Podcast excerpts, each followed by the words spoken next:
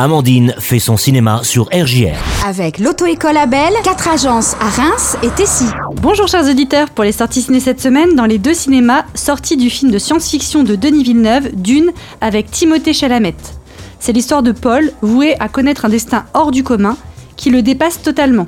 Car s'il veut préserver l'avenir de sa famille et de son peuple, il devra se rendre sur la planète la plus dangereuse de l'univers. La comédie de et avec Laurent Lafitte, L'origine du monde, sort à Opérins. Karine Viard et Vincent Macken lui donnent la réplique.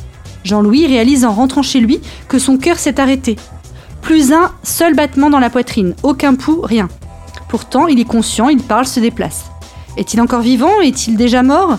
Ni son ami vétérinaire Michel, ni sa femme Valérie ne trouvent d'explication à cet étrange phénomène. Vont s'en suivre une série de scènes aussi drôles qu'improbables.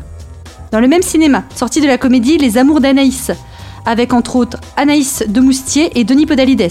Anaïs a 30 ans et pas assez d'argent. Elle a un, amoureux qu'elle n'est plus sûre d'aimer. Elle rencontre Daniel, à qui elle plaît tout de suite.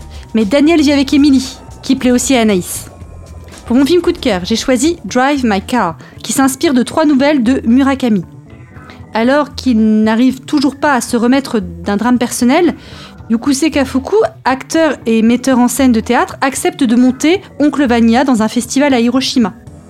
Il y fait la connaissance de Misaki, une jeune femme réservée qu'on lui a assignée comme chauffeur. Au fil des trajets, la sincérité de leur échange les oblige à faire face à leur passé. Mais deux ans avant cette rencontre, et cela constitue le début du film, on découvre euh, la vie d'un couple, Yukuse, et de sa femme, Otto. Nombreuses sont les scènes emplies de mystère et d'érotisme. Sa femme, scénariste pour la télévision, aime raconter des histoires à son époux, acteur et metteur en scène comme je l'ai dit, pendant l'amour.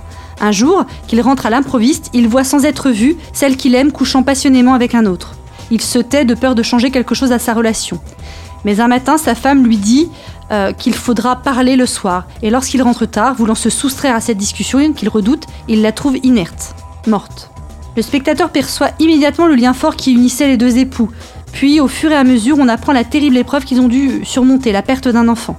Veuf, Yukuse a du mal à se reconstruire, mais grâce aux échanges sur la route avec la jeune fille qui le conduit, il va s'ouvrir et affronter son douloureux passé, dans le même temps que la conductrice s'attaquera au sien. L'écoute est aussi importante que la parole dans ce film, tout en poésie et force. Les répétitions de la pièce Oncle Vania qu'il monte apparaissent comme de très beaux moments également. La relation qui se tisse au sein de la voiture semble assez inédite. Le film s'achève en voiture, au début de la pandémie de Covid, avec une image de Misaki qui est seule avec un chien dans la voiture, euh, de celui qu'elle conduisait. Le spectateur tire ainsi sa propre conclusion. Et voilà, c'est fini pour cette semaine, alors sortez, allez au ciné, et n'oubliez pas, c'est toujours sympa de faire son cinéma, au revoir